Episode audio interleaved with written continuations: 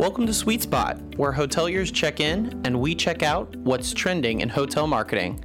I'm your host, Ryan Embree. Everyone, and welcome to another episode of The Suite Spot. This is your host, as always, Ryan Embree. Thank you so much for listening. Uh, today, we have a, another episode of our exciting series, TMG Hospitality Trailblazers. If you're just joining us for the first time, we are absolutely loving this series. We are bringing the brightest and best in our industry, those people and groups that are pushing our industry forward into 2023 and beyond. We've got a great guest with me today. Uh, before I introduce him, as always, you can always find our episodes anywhere you're finding our podcast, but also on YouTube. So check that out and let's go ahead and get rolling with the episode. So I will introduce our TMG Hospitality Trailblazer of the day. That is Patrick Pahlke, Chief Commercial Officer at Sage Hospitality. Patrick, welcome into the suite spot. Hello, I'm super delighted to be here. Thanks for having me.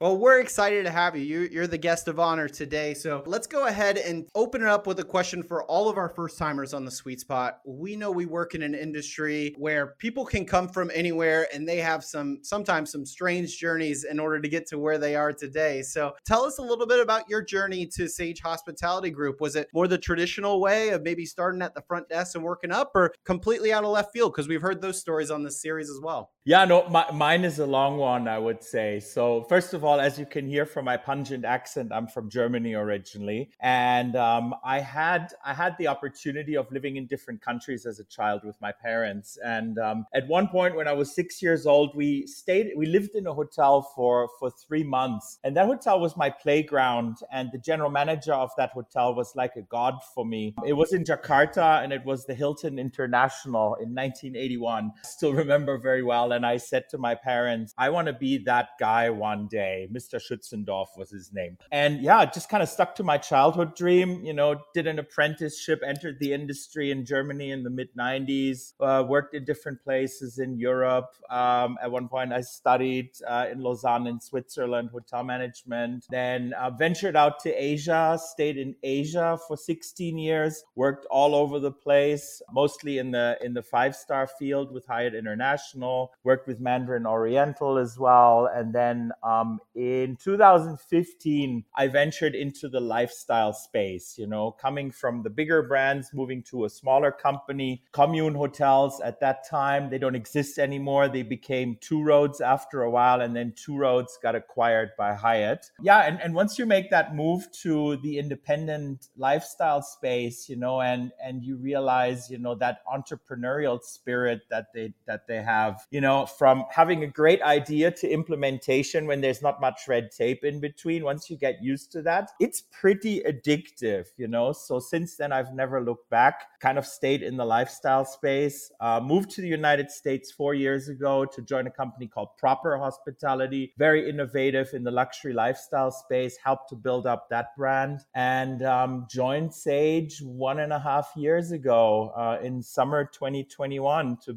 basically rebuild their commercial team from scratch and you know build it out in a way that is in line with the company's growth which is really to focus in on the lifestyle space as well well, your story certainly hits a lot of marks when it comes to hospitality. First, a global story, right? You know, we always hear about that about our industry. And two, you know, you lived the hospitality life, right? So, you know, sometimes we hear that in our industry of, you know, it's just not a life or a lifestyle or a job. You have to actually live it. So, hearing somebody's story that actually is living in a hotel for a little bit of time, like I said, you, ch- you checked off all the marks. So, that's a very interesting story. Now, I do want to kind of talk about these last couple years. I mean, this is another question we've done almost a dozen of these, and I, I get a very different answer each time I ask it. But everyone was kind of experiencing the same thing over the past couple years. So, you know, what lessons do you think the hospitality industry in general learned, and were any of those lessons applied to your role now at Sage Hospitality Group? Yeah, I think I think a lot of us hoteliers can write a book about the last three years, right? And everything that has changed and what we've learned. But I would say if I was to sort of synthesize it down, the number one thing we've all learned is that maybe it was something we already knew, but we homed in on it more, is that flexibility and the willingness to innovate is essential to navigating difficult business environments. Our company has always been willing to do things differently, but any sense of rigidity or needing to cling to how things were done in the past really had to go out of the window in 2020 obviously not just with sage but with with with with other hospitality companies as well. And i think that we will always have to remain open to doing things differently and looking uh, for new ways to solve ever evolving challenges that we face in our industry. An example of you know flexibility as well if we look at it from a people and culture or hr perspective is you know us having implemented uh, hybrid work models um, for all home office employees. We have been uh, experimenting with this as well across our properties just to implement more flexibility. I think also, you know, not making all people move to headquarters is also a thing that a lot of hotel management companies have learned. You know, the team that I have built over the last one and a half years is really is a total hybrid. Half of them are based in Denver and the other half is all over the country. And I think it's totally fine, you know, to work in this environment. You know, you just have to make sure that once in a while you bring everyone together in person to make sure that we uh, that we have an opportunity to form proper relationships, you know, that you cannot uh, that you cannot establish via Zoom. Yeah, and I think you stumbled on a topic we're going to be covering here in a minute, talking about group and business travel and those, you know, getting everybody together in a certain location. It's kind of how that business travel is evolving. And, and like I said, we'll mm-hmm. touch on that later. But you mentioned in your journey about how exciting it can be when that red tape is removed. And that red tape wasn't over the past couple years, wasn't removed because, you know, we wanted to as an industry. It kind of had to at a necessity. And it made us move on a lot of stuff a lot quicker than maybe we felt comfortable as an industry doing. But it certainly has opened our eyes to a lot of stuff. You know, one of the things we talk about all the time is guest preferences when it comes to cleaning the room. You know, we didn't realize, I don't think there'd ever be a situation where we kind of remove that from the guest experience of, hey, you know, we might not come into your room every single day. You might have some brands try to trial that, but no one's going to make that pivot so quickly. We had to do that during the pandemic and we learned some lessons from it. So, super, super interesting to kind of hear those lessons and how they're applied. And, you know, one of the things that that we also had to adapt to and our guests had to adapt to is technology right? So i think the best analogy or parallel is is you know when we go into the airports and we see you know maybe most the majority of the people using those apps and and electronic boarding passes but you still have those people that are holding the paper tickets. And i think that's a great correlation to the hotel industry because obviously more people are adapting the the wireless check-in or the keyless check-in rather. You know some people still like coming to the front desk and having that conversation. So how do you balance that technology technology with you know the foundation of our industry which is people serving people. Yeah.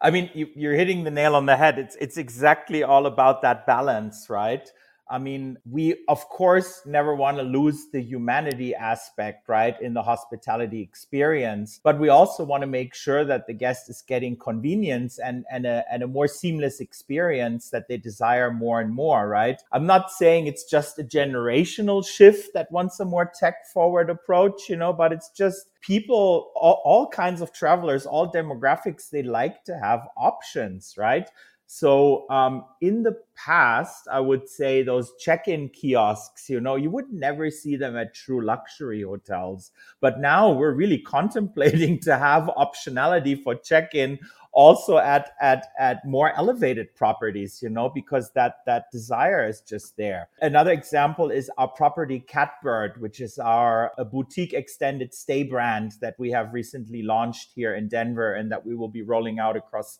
the country. They have a great example of how we're approaching this. The hotel has a lot of tech forward amenities and integrations, including a self guided check in process via kiosks that we have in the lobby. So a guest who does not want to interact with staff doesn't have to. However, staff is always available as well in the lobby to connect with guests, making it a much more um, informal interaction and creating a sense of home for our guests.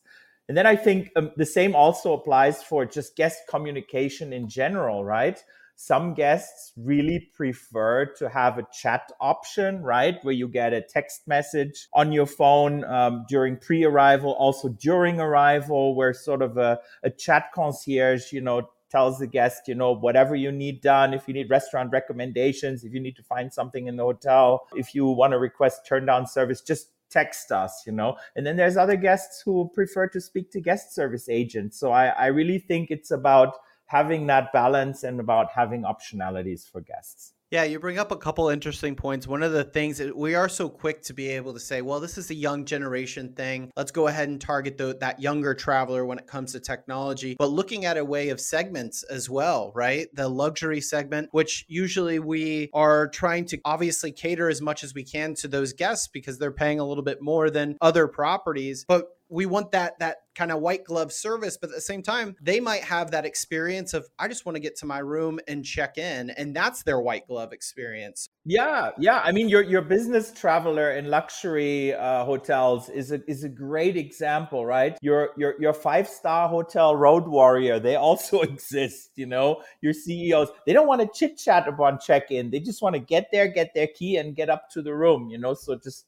having that optionality Absolutely. And and you know, one of the things we talk about on this digital marketing podcast when we're talking about social media is always listening on your social media platforms because you're right, Patrick, this is a way that guests are communicating with you and they almost take that chat and behind their phone, if you haven't answered to them in, you know, a couple seconds, that's almost as bad to them as someone not being at the front desk or th- that's what they're equating that to. So you need to make sure you're listening on all four forums because they might feel more comfortable chatting you behind their phone than they would actually coming to the front desk. And we're learning more and more that guests are feeling that sentiment. So we talked a little bit about it, the business travel trends, right? So what does that look like this year for you? And has Sage Hospitality have made a shift in how you're you're trying to target these business and group travelers, which have really kind of still been sluggish in comparison to leisure travel? Yeah, yeah, absolutely. I mean, I would say last year was really the year for business travel to ramp back up. You know, it was it was a slow ramp, but it happened. And I'm very pleased to say that now we are already at a point, you know, where we can see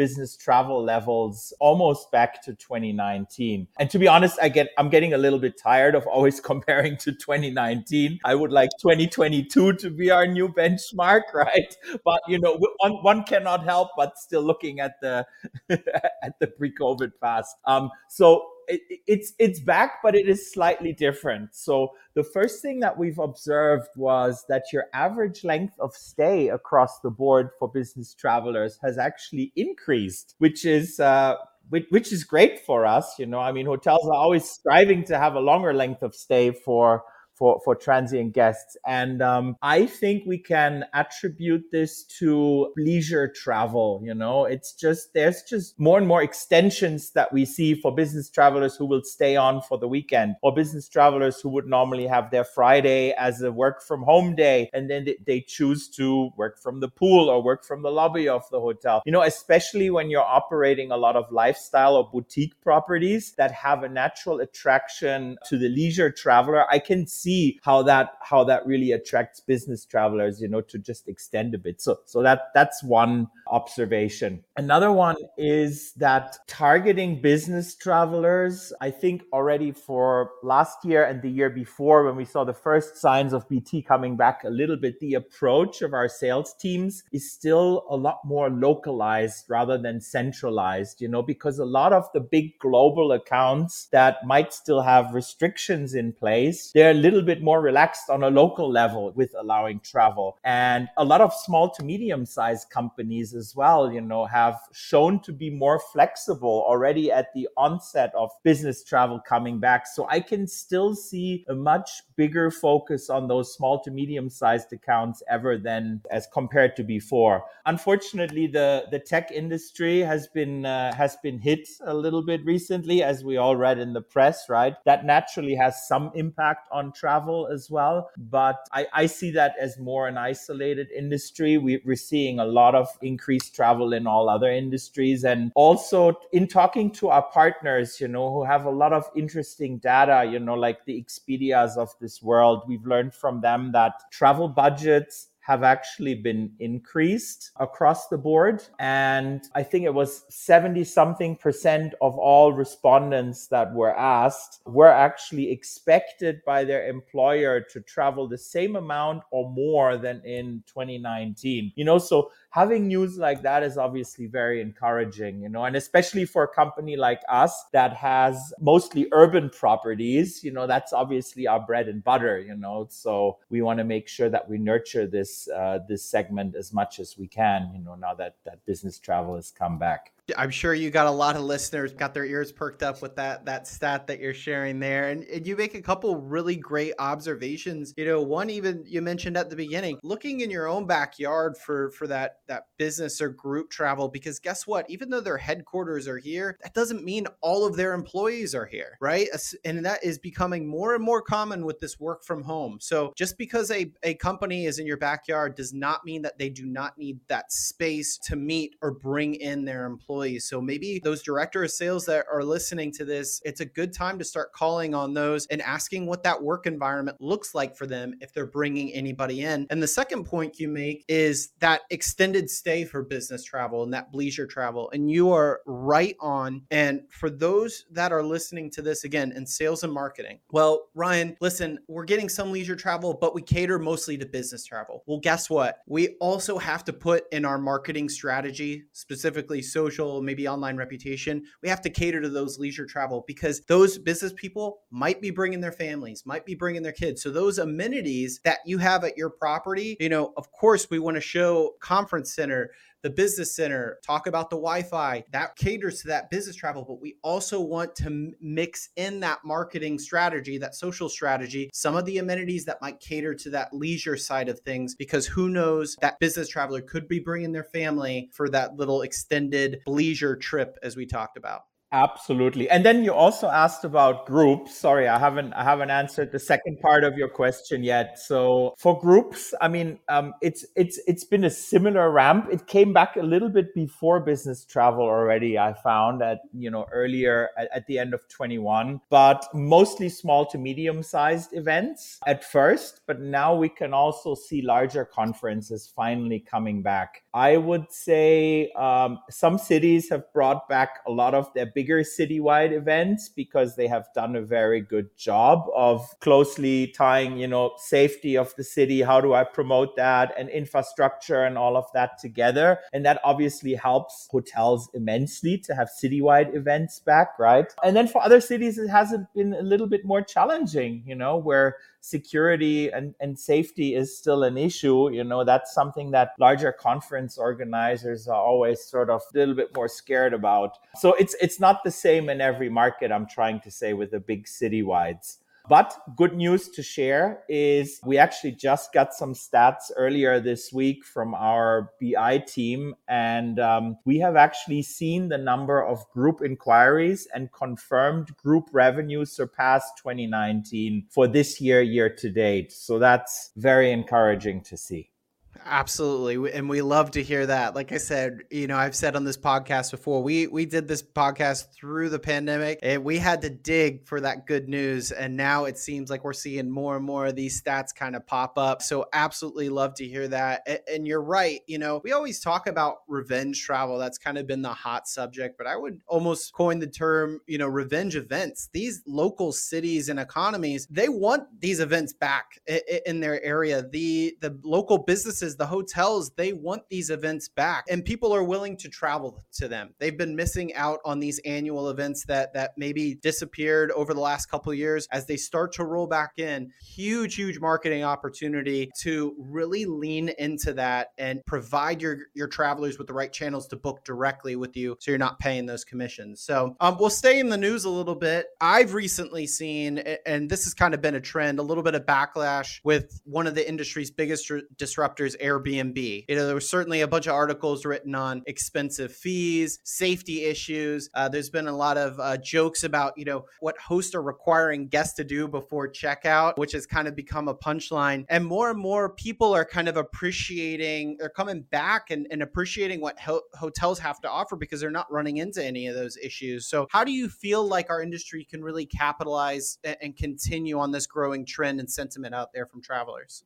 Honestly i think we just need to keep on doing what we've what we have done for a long time. Provide excellent service uh, provide really good amenities and most mostly the great guest experiences, you know, which A, make our guests feel comfortable being in a hotel environment and also inspire them at the same time. These are things, you know, again, I'm speaking from a lifestyle lens, you know, where our properties have great activations and things happening, you know, that again, we want to inspire our guests. We want them to learn something while they're staying with us, you know. So that's kind of something that's, I would say, still pretty unique to staying in a in a hotel. Yeah. Um, and then with a hotel, you can also look at the website website, social media, etc., and and you know exactly what you can expect when you book, right? You know that there will be housekeeping services. You know that you will have staff to help you throughout the stay and, and so forth. You know, I think more and more guests are really realizing that part of the fun of travel is having access to those amenities and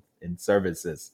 So, for example, again, back to our independent properties, we have gear for borrow programs, you know, that help guests experience the destination. Like at Pierside in Santa Monica, which we just recently opened, the board shop offers surfboards and other things that are perfect for guests in a beach destination. Then here at Catbird in Denver, we have a playroom that offers similar items, but also things like small appliances that long-term guests might want to utilize, you know, for their for their room to feel a little bit more like home. And then great food and beverage offerings as well within the same space, right? I mean, the evolvement of the hotel restaurant is not what it was 20 years ago, right? 20 years ago, nobody wanted to go to a hotel restaurant, right? Now hotels are partnering up with really cool F&B partners to sort of elevate the experience. And in many, many cities now that you visit, the coolest restaurants are part of lifestyle hotels, you know? So that's just something that you don't have when you're staying in a house. And then for others who seek more privacy and homey feel, they might still stick to staying at Airbnbs or Sonders or other providers. I honestly strongly feel that there is enough room in the industry for both models to coexist and what you said, I mean, obviously Airbnb and Sonder and all of those other companies really have embraced that technology that we talked about earlier, but it's that customer service that we talked about at the very end, that customer touch. You mentioned it before, Patrick. You guys have kiosks, but you also have people, real people there in case for any assistance. And that's something that just Airbnb, you know, you have a chat and everything like that, and you can communicate with your hosts, but there's that missing piece there. And and I love what you said about set, setting expectations. We talk about it all the time. I'm sure my listeners are very tired of me hearing it. The better you can do at setting your expectations, those things that make your your your hotel experience unique, the more comfortable your guests are going to feel when they come on property and actually getting involved in that whole experience. You know, there's a reason that you've put those bikes in place, as you said, uh, out in Santa Monica. It's you want your guests to experience the entirety of the experience, right? Not just a room and four walls. So the more that you can kind of market that property online and what the experience you're selling, I think the better advantage that you're going to have over those Airbnbs and just that house or room that you're sharing with someone else there. So let's switch gears a little bit. I want to talk about uh, Sage Hospitality. And, and, you know, one of the things that none of the TMG Trailblazers that we had on this have been stranger to has been the, the shortage in staffing that the industry has battled these past couple years. You know, as I was doing, you know, I was looking through Sage Hospitality, I kept seeing and hearing this phrase of enriching lives, uh, one experience at the time. Can you speak a little bit more about what that means to you, Patrick, and the importance of culture at Sage Hospitality Group? You're mentioning our our mission there and it's really it's really something that is at the center of everything for us at sage because our mission is our why right? Enriching lives one experience at a time. Every business decision that we make is really made through that lens of our why. When we talk about that we don't mean just our guests obviously. It's very important to sage and our leaders that this concept starts with enriching the lives of our associates. That really comes first right when your associates are happy and they feel well taken care of and considered, we know that this translates into our associates taking care of our guests and enriching their lives. So when you when you boil it down, our product is the guest experience, right? And so much of that experience is fundamentally built upon the interactions that guests have with our associates. Um, again, happy associates mean happy guests and ultimately positive business outcomes the media is also rife with stories right now about you know the great resignation and quiet quitting and the through line you know uh, in all these stories that we see is when employees don't feel supported and when they don't feel engaged they leave or stop caring about what they do. And I think that understandably hurts the business, right? People need to feel that their job is meaningful and that it contributes to the greater mission of the company. Again, this is a finding that I find, you know, we often said that is specific to um, Gen Z, right? Whatever you do needs to be meaningful. You need to understand why am I doing something and not just follow. But I think it goes way beyond just Gen Z. It's just in general, anyone who works in any job, you know, I think should know how meaningful that job is and how it contributes to the greater mission of the company also, I recently read an article in, in Harvard Business Journal that was about employees rather than customers or shareholders are the most important stakeholders in your organization, right? They are, after all, where the work actually happens. Yeah, and that just requires that every employee is seen as a as a full human being and not just a cog in the machine, right? I mean, Richard Branson made that statement a long time ago as well that at his company at, at Virgin, it's not the guest who comes first, it must always be the employee for exactly the same reason. Yeah, absolutely. And it's going to be those groups that really have a strong culture and strong mission of, of who they are and, and their why, like you're talking about, Patrick, that are going to be able to keep those happy hospitality associates, which we know play such an important role in the guest experience. So, you know, really, really excited to hear kind of about the things that you're doing over there at Sage Hospitality when it comes to recruitment and using and, and leveraging that, that culture there. So, as you know, this is a, a digital marketing podcast at Travel Media Media Group, we help hotels with their online reputation through review response and social media presence. I know your role as Chief Commercial Officer has some overlap in the social media and PR space. So, how do you feel like social strategy has changed and evolved over hotels for the past couple years? And what advice would you share to some of our listeners today? Yeah, absolutely. I would say um, if if we just go a couple of years back, you know, social media used to be seen as a secondary or even a tertiary source of information for travelers as they would research a stay. You know, even when it was a primary resource, most hotel companies have still seen it as a secondary or tertiary. So you know, as as with many other technologies, it always takes a few years for our industry to wake up. You know, CRM is another area that I'm passionate about about where I think we were a couple of decades behind the curve. But back to social media, younger generations, I mean, use social media as their primary search engine as well now, right? So the stats say that nearly half of Gen Z uses Instagram and TikTok to search instead of Google, right? We have to acknowledge this, right? So being visible and, and having great content, you know, and, and again, giving a, a good reflection of what the experience there is like is so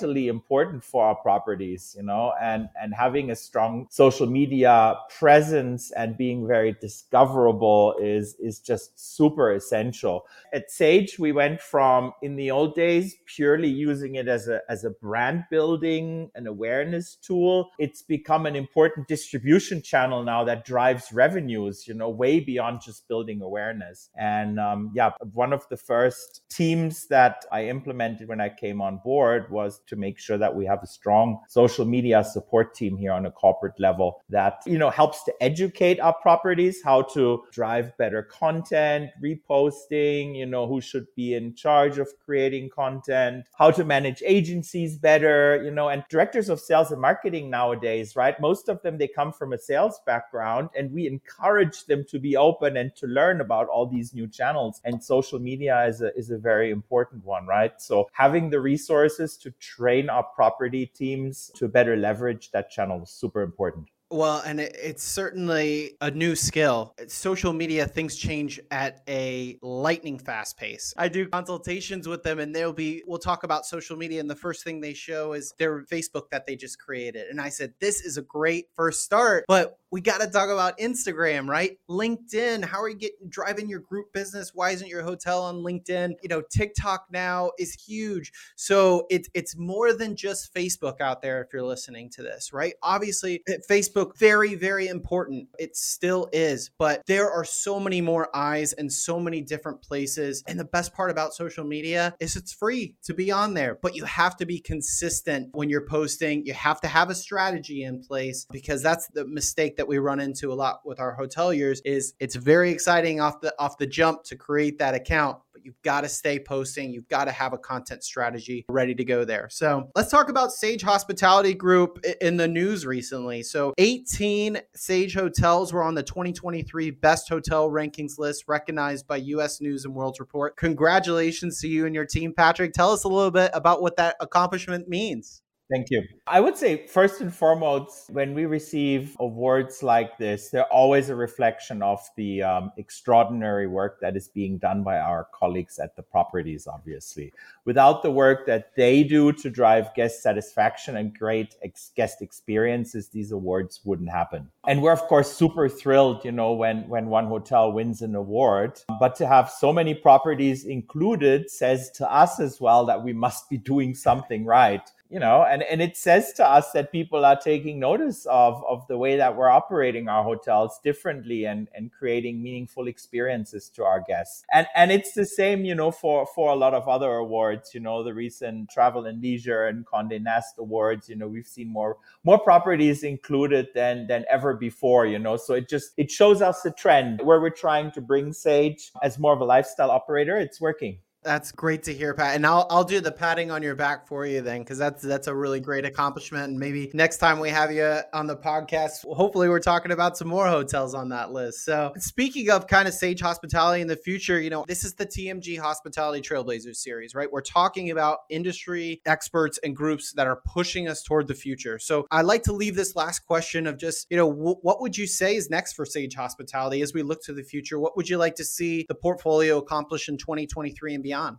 Yeah, as I, as I just mentioned already, our key focus is really a very strong growth in the lifestyle segment. And that just doesn't only mean for our independent properties, right? Our, our 60 properties are, are subdivided into our independent collection, which will um, soon hit 20 hotels. And then we have our branded hotels as well. But really talking about lifestyle that could be independent, it could be limited service, it could be hard branded, it could be soft branded. It's really for us a focused growth versus an opportunistic growth at any cost. You know, a lot of hotel management companies, they just sign up whatever they can, right, to rake in the management fees, you know, and that is not the approach that Sage is taking. You know, we are a privately owned company and we will remain private so that we can sustain a focused growth. And again, we're saying when a lot of the other management companies are trying to be everything for everyone, we're really going to zoom in only on on the lifestyle space space. And ultimately, Sage, we want Sage to become the nation's preferred lifestyle hospitality management company. And we've really built our operations and commercial teams accordingly over the last two years, you know, with experts that come exactly from this area of hospitality from the lifestyle space. Well, definitely have to keep a close eye on on you, Patrick, your team, and and everybody over there at Sage Hospitality Group. So, you know, we covered a lot on today's episode. Any final thoughts?